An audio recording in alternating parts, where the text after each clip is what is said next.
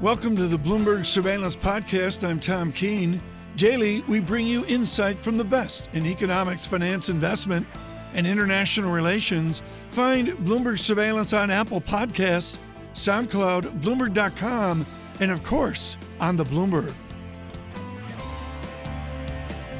We continue forward with this story on the Attorney General Jeff Sessions, and of course, what will follow on. And there's no one better to do that with than Stephanie Baker, our senior writer with Bloomberg Business Week. And we talked to her this morning not about Mr. Manafort, not about money laundering, but the arcane constitutional nature of our independent Justice Department. Stephanie, let us begin with Civics 101. Why is the Justice Department different from every other cabinet office? Why are they supposed to be removed from the White House? Well, I mean, it, it, that has um, those measures have been uh, reinforced um, since Watergate.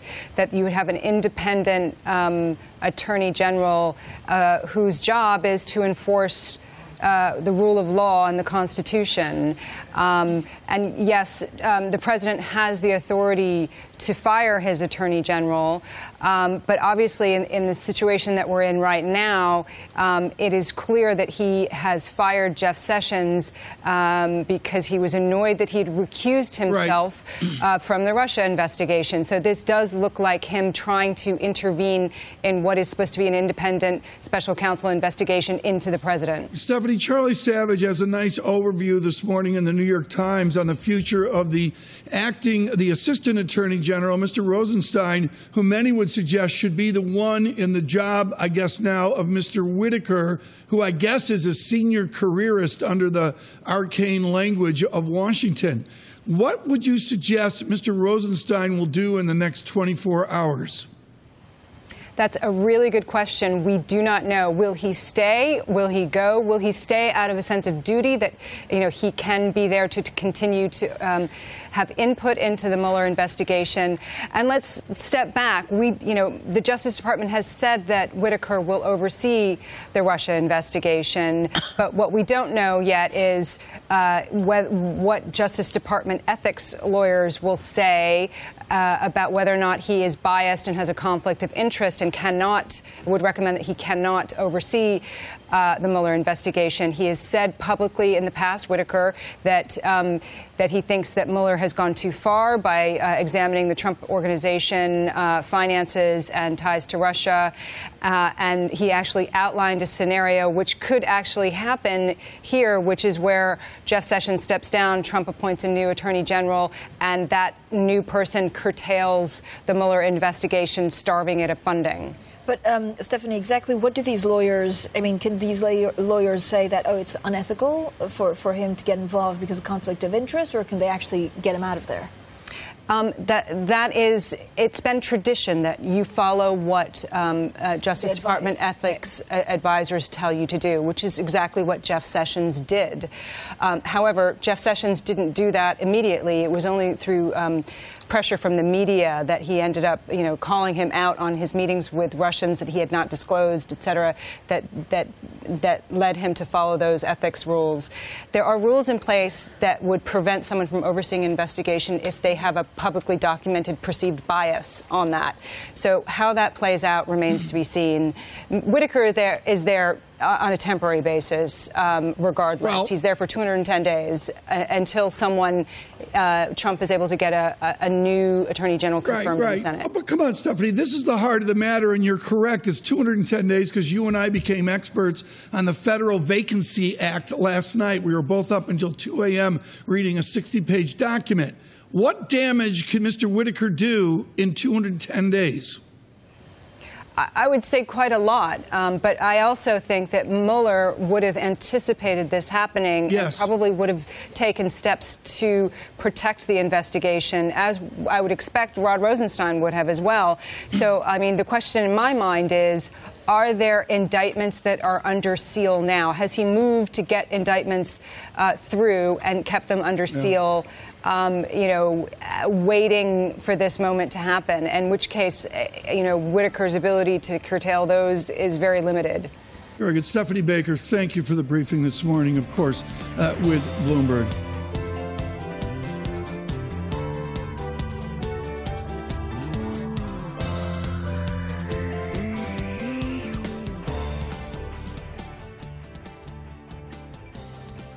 Joining us now en route from the Citigroup, the Fed, the IMF along the way, is uh, Bill Lee, Milken Institute chief economist. He joins us now. Good morning to you, Bill.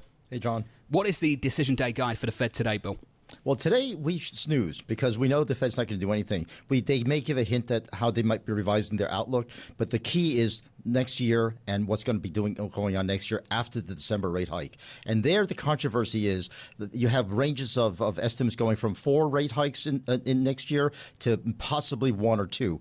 And I'm in the one or two camp because one of the things that you have to consider what the Fed does is that it considers financial market conditions, in particular the exchange rate, which you just mentioned.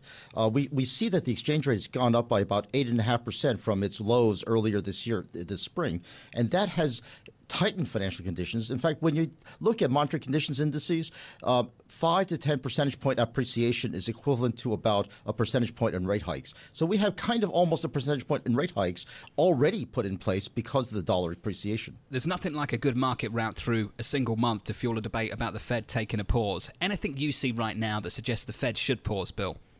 Well, you know, a lot of the fiscal stimulus is rolling off. Everyone is expecting the, the forecast to slow down. And now the question is, will it slow down below potential? And that I doubt, uh, because I think a lot of the, the, the, the, investment that's been put in place because the, the, the tax cuts and, and, the tax reforms uh, is, is, is likely to be longer lasting than people are estimating.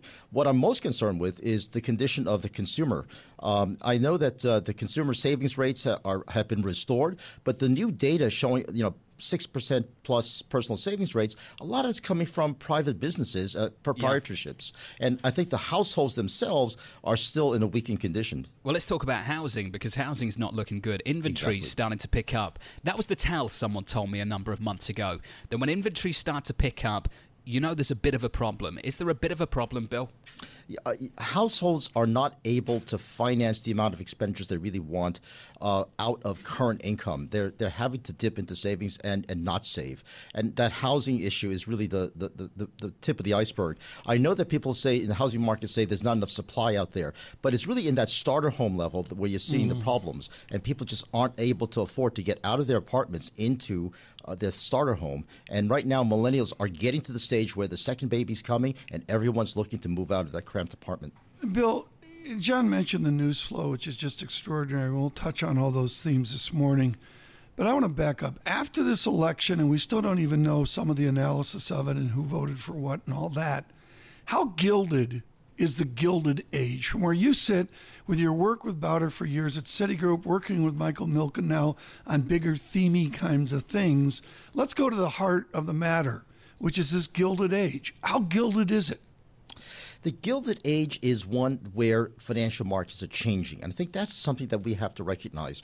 It used to be that corporate America raised money by doing IPOs. More than 6% of corporate financing came from IPOs. Now, more than 6% of corporate financing comes from venture capital and private equity. Is that just rent capture by the Gilded of the Gilded Age? well, I, a lot of critics like to say that. They say, well, private equity doesn't do anything but to fire a lot of people, make firms more efficient that way. But uh, the research I'm doing at Milken with my, my co researcher, Jacob Wilhelmus, is yeah. showing that private equity related IPOs, once they go public, actually generate jobs at a much faster pace than IPOs that are not related to venture capital. Yeah. So there is some longer lasting effect of a positive boost that comes yeah. from employment. Uh, uh, John, I know Henry Kravis flew back from Singapore economy, but we need to do a shout out you, to Mr. Kravis. You think he flew for attending economy? the Blue? Yeah, he told me that. I mean, Bloomberg, the Bloomberg New Economy Forum. It was good to see Henry Kravis there. Nice in economy. Like you fly. Yeah, like yeah, yeah, of course, of course. And Bill Lee as well. I, I doubt. Guys, give me a break. Bill Lee, let's talk about this divided government. Is it good for the U.S. economy? You know, it, a lot of people said that fiscal impasse is good, and yet before they said fiscal uh, action that was taking place by the Trump administration is also good. So you can't have it both ways.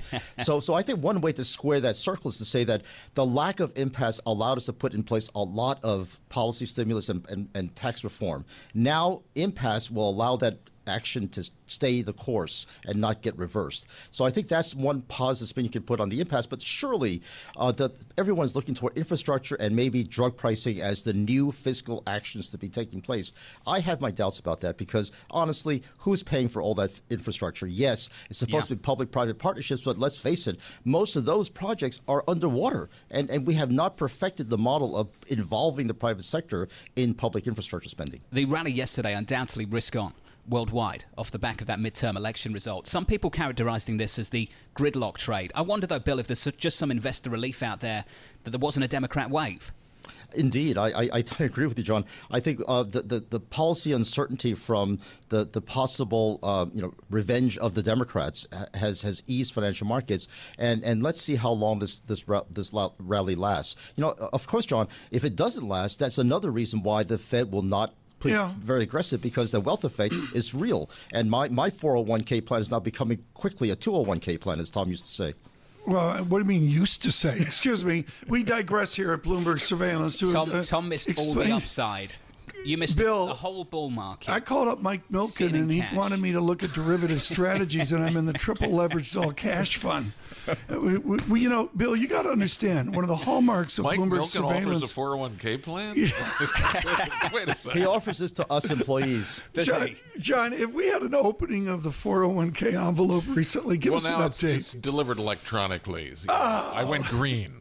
You went green, but we used to, Billy, we used to open up Tucker's 401k envelope during the crisis and uh, watched it shrink down to a 101k at one point. Billy, within that is the sense of profit, as Meghnad Desai would say of the London School of, Cap, uh, of Economics, about capitalism. Is our capitalism off the tracks, or do we just assume there is Desai's profit that will lead to good things? You know, profit margins are really key to everything. Financial markets, whether it's through private equity or through the, the, the, public markets. And and now that we have some sign that wages are starting to pick up again, where's it going to go? It's going to cut into profit margins because firms currently no longer have the kind of pricing power they used to have to be able to pass on these cost increases. So there is a threat, but let's not let's not forget profit margins are incredibly thick right now. So there's a lot of room for profit margins to be squeezed and and, and for allowing the wealth to be uh, more broadly uh, more broadly enjoyed. Bill, just as a final question, just to round things up, and I know this will be quite difficult to answer, but when the president Donald Trump won the election back in November 2016. The soft data, the survey data, captured this immense confidence almost immediately. I'm trying to understand to what degree that pickup in confidence has actually fueled a breakout in trend growth and whether we can expect it to roll over now we have a divided government. John, thanks for the hardest question I ever received and one of my favorite topics the, the, the interplay between soft and hard data. I, I used to say that you know if I had if I could live on soft data, I wouldn't have to worry about my 401k plan, and and, and, and, and I think that's really where the issue is. The latest GDP numbers are showing kind of a fall off in, in, in corporate investment, but you know every other piece of data, whether it's durable goods or or, or, or industrial production, seems to be showing that's well in place. So I think the jury is still out as to whether or not there's a longer lasting effect that's coming from the corporate tax reform that feeds into investment and raises productivity, which is what we're all hoping for. Hey, Bill, really appreciate your time this morning. Thank the news so flow much. just immense. Milken Institute chief economist joining us from, I think, Washington, D.C. Washington, yes. Down in Washington, D.C. Washington, D.C.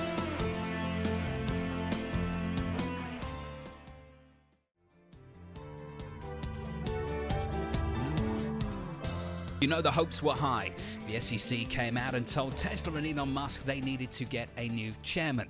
Most people thought, though, they would go outside of the company, go outside of the board. They have not. They've chosen an insider. Robyn Denholm will succeed Elon Musk as the board chair, an independent director becoming the chairwoman of the company. Joining us now to discuss is Consumer Edge Research Senior Automotive Analyst Jamie Albertine. Jamie, your thoughts on the newest move from Tesla?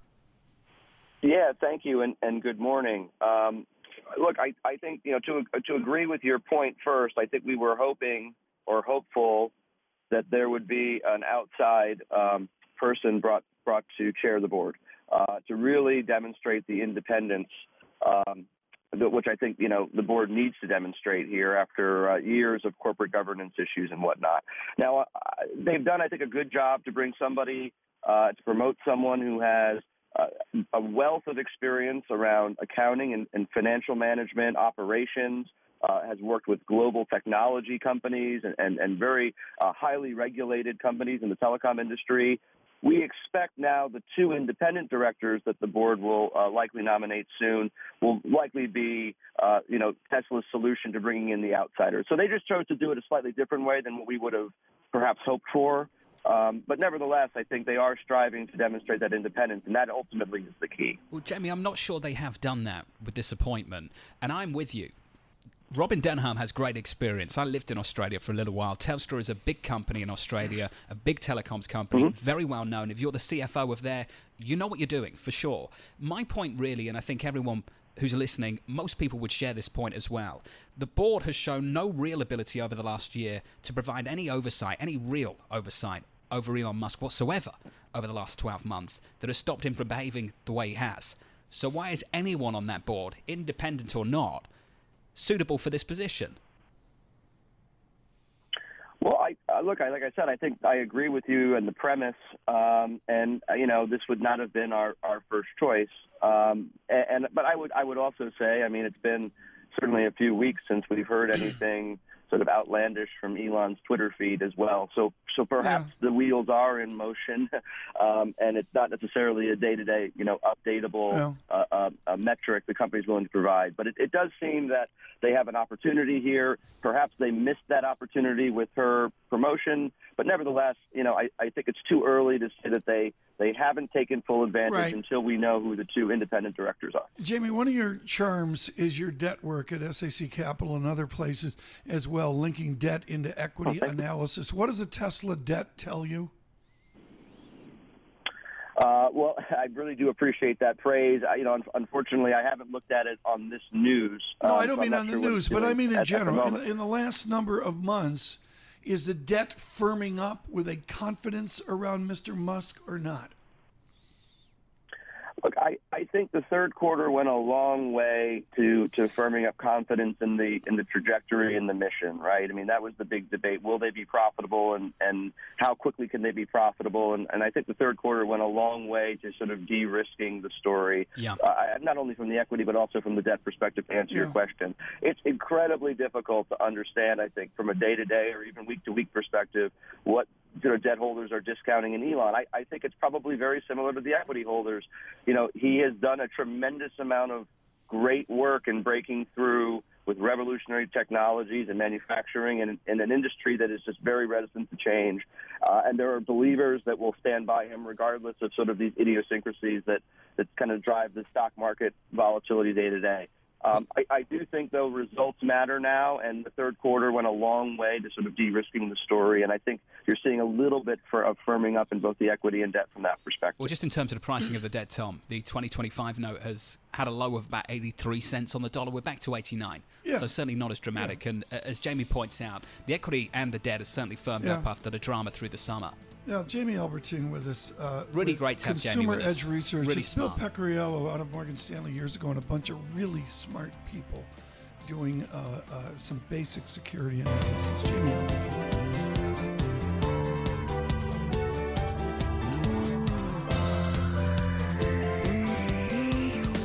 What we have is we have Bill Gavin. And uh, let me just introduce Bill Gavin because the topic is going to be what goes on in Washington, not Austin, not New York, but in Washington and the ongoing investigation by Mr. Mueller. And to give due to Mr. Gavin, he spent more than 25 years with the Federal Bureau of Investigation. He served previously as the Assistant Director of New York, which is the Bureau's largest uh, field office. He was also in charge of the World Trade Center investigation, and I dare say he hails from the state of Massachusetts, so he would definitely know about the big dig. Bill Gavin, thank you very much for being with us. What can you tell us about the changes at the Justice Department and the ongoing investigation into Russian collusion and Russian participation in the 2016 presidential election. Does the change at the top mean anything for Mr. Mueller? I think that's probably. I wish I had a big crystal ball to be able to give you the the right answer, but there's a lot of possibilities there with the new acting attorney general and perhaps uh, to be named attorney general. Um, he has a different slant on uh, the investigation than than uh, um, Jeff Sessions did. Uh, the, the the it's not going to make much of a difference on the opposite side of Pennsylvania Avenue in the FBI. It's whoever runs the Department of Justice runs it. But I think the the uh, look at, by the Department of Justice at uh, Bob Mueller's investigation might be a little different than it has been in the past. I would caution folks, though, as I as I look at what has come out of that investigation, I suspect it's probably coming to an end fairly shortly, and maybe the new acting attorney general will uh, kind of push it over the line. But I suspect that maybe um, uh, the investigation by Bob Mueller is going to determine that there was no collusion by Donald Trump. That'll surprise everybody, but I don't think it will shock anybody. I think that's probably part of what the conclusion Bob Mueller might have. The FBI building, uh, as you know, Mr. Gavin, everybody agrees is architecturally deficient. There's a little more stature to the Robert F. Kennedy building down on Pennsylvania Avenue at Justice. What is it like in those hallways today? is people try to figure out are they taking orders from Whitaker or Rosenstein? I mean, what actually is going on by the coffee, the water cooler, the Starbucks outside today at Justice? Well, I, I think that everybody's still trying to figure that out. But if, in fact, um, Whitaker now becomes the head of uh, the boss of of, uh, of, of of the former leaders there, then then I think that has a whole new dynamic. It's not that he's unknown to them, so they can probably predict what he's going to do. They know his personality, they know his contacts, they know where he's been, they know his White House contacts, and so everybody is probably going to have to shift a few gears uh, to get ready for that kind of uh, uh, that kind of activity there. Uh, I, there's probably a little bit of um, not only confusion but some angst maybe with some folks, but that's the way it is whenever you have a change, and, yeah. and particularly a dynamic change like this. Uh, Bill Gavin, is there in your mind uh, any change in the way in which the Justice Department is now going to be viewed by the White House?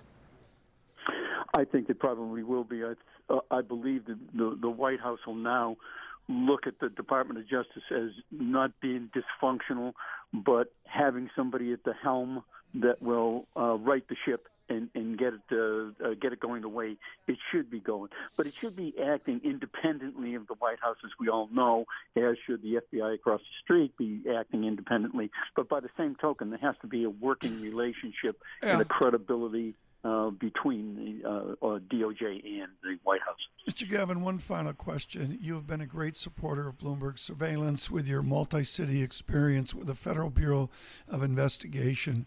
This morning, once again, with Bill Gavin, we're looking at a horrific shooting. The issue is it's not the romance of the FBA and a Smith & Wesson 38. It is a technology of firearms. What's the Gavin prescription to make the events like Thousand Oaks stop? I don't think there is a prescription for it, Tim. I think that uh, looking at what happened, uh, this individual, it, it, it'll come out, but I, I haven't seen any details yet as to where the ATF will be tracing that uh, that weapon down and finding out where he bought it, was it legally purchased, and all those kinds of things. Uh, again, it just comes right down to the to the mental stability or instability of the individual who has a gun. this ability involved, and mm-hmm. maybe there can be a better way to uh, determine uh, whether or not yeah. a person should have a, a, firearm. I think that's part of the solution here uh, to be able to have some sort of a psychological profile uh, that goes into a database that uh, prohibits people yeah. that have a propensity to do something like this from uh, ever obtaining yeah. a firearm. William Gavin, thank you so much for his service in Miami, Denver, Washington, and of course New York with the Federal Bureau of Investigation. And we thank Bill Gavin for his attendance.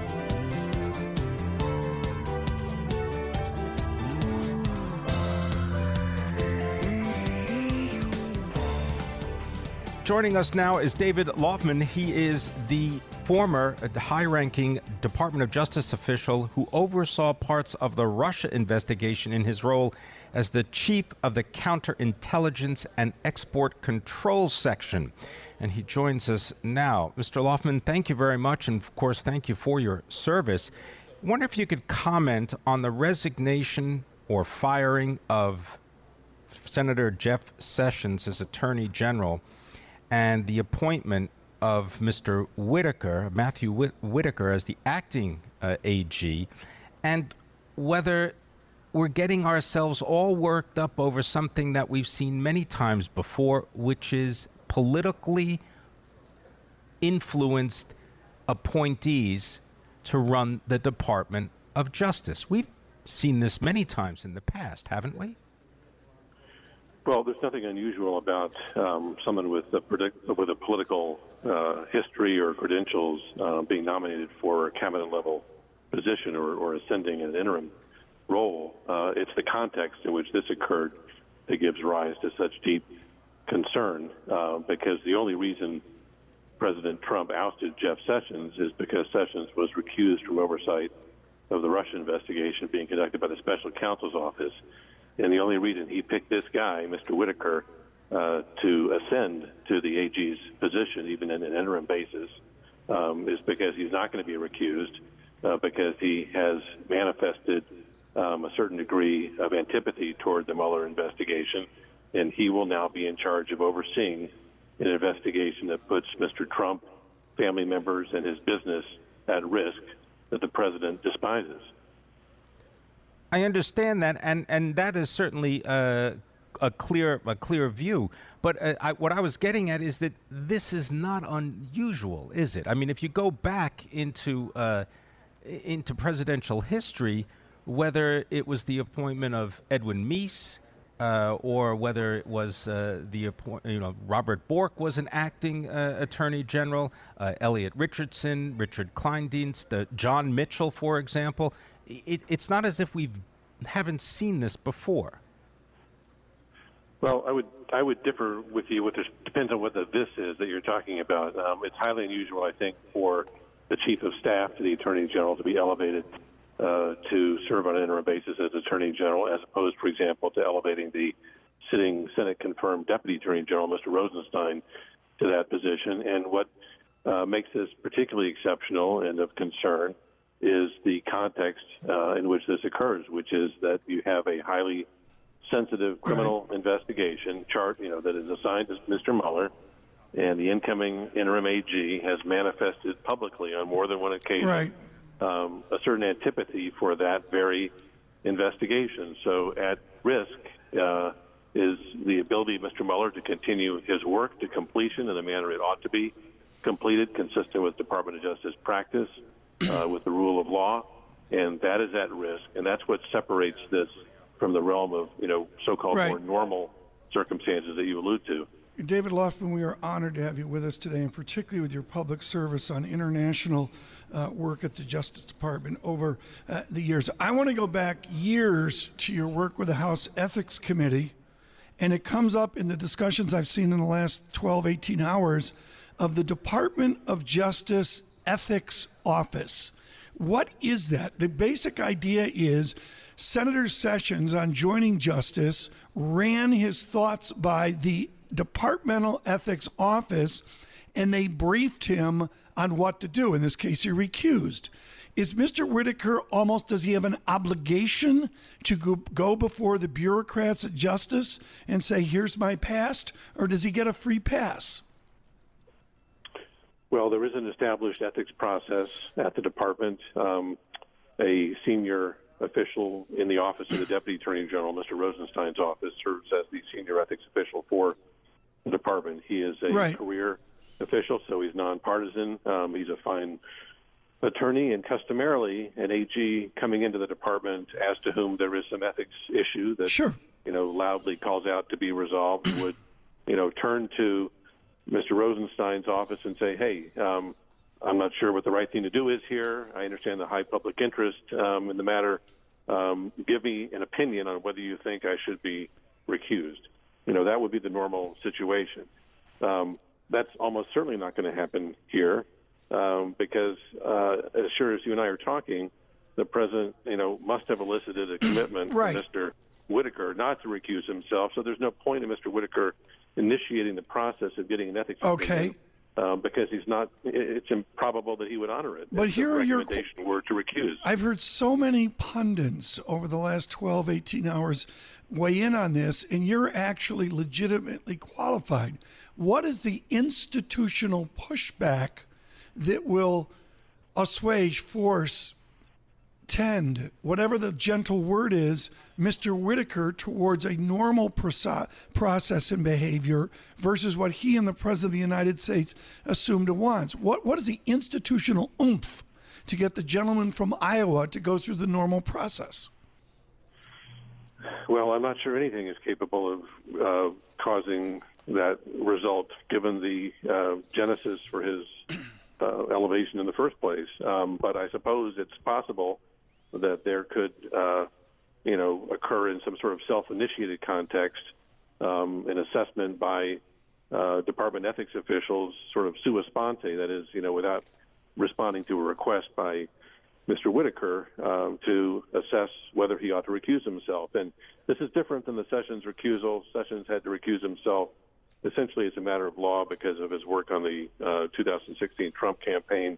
This is a more subjective, even if it's uh, an obvious case, where uh, even if he doesn't have a clear, you know, conflict as a matter of law, you know, the appearance of a conflict is so strong and so putrid um, that it just cries out for him to not involve himself um, in oversight of the Mueller investigation. Uh, uh, Mr. Kauf- Laufman, if, if if all of what you say is accurate, and I believe it to be so, does Mr. Whitaker have the technical expertise to be the acting attorney general? You know, um, hard to say. Um, you know, people can serve in the position of the attorney general without being, you know, legal scholars or technically legally uh, efficient in any particular area of law. He has served as the United States attorney in Iowa. Um, I can't really speak to his technical, yeah. uh, you know, or legal legal credentials or expertise, and you know, there's a staff that surrounds right. them that can provide, uh, you know, support for carrying out the duties of the attorney general. It's the deputy attorney general that really runs the day-to-day operations yeah. of the Department of Justice. David Laufman, one final question, and certainly within the stream of punditry I heard last night, there were actual experts like you and the word that kept coming up was protect the evidence. Do you have a confidence that Mr. Mueller and his team, whatever anybody's belief is, will be able to protect the evidence?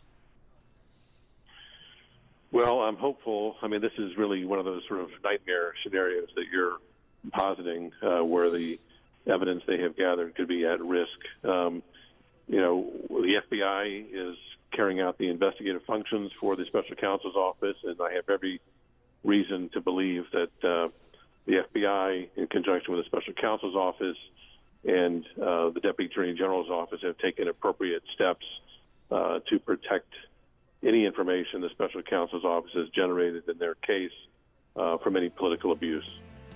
Well, this has been wonderful. David Laufman, we greatly appreciate your attendance uh, today. We look forward to speaking to you uh, in the future. He's a former federal prosecutor, prosecutor, senior national security official at the United States Department of Justice. Thanks for listening to the Bloomberg Surveillance Podcast. Subscribe and listen to interviews on Apple Podcasts, SoundCloud, or whichever podcast platform you prefer. I'm on Twitter at Tom Keene. Before the podcast, you can always catch us worldwide on Bloomberg Radio.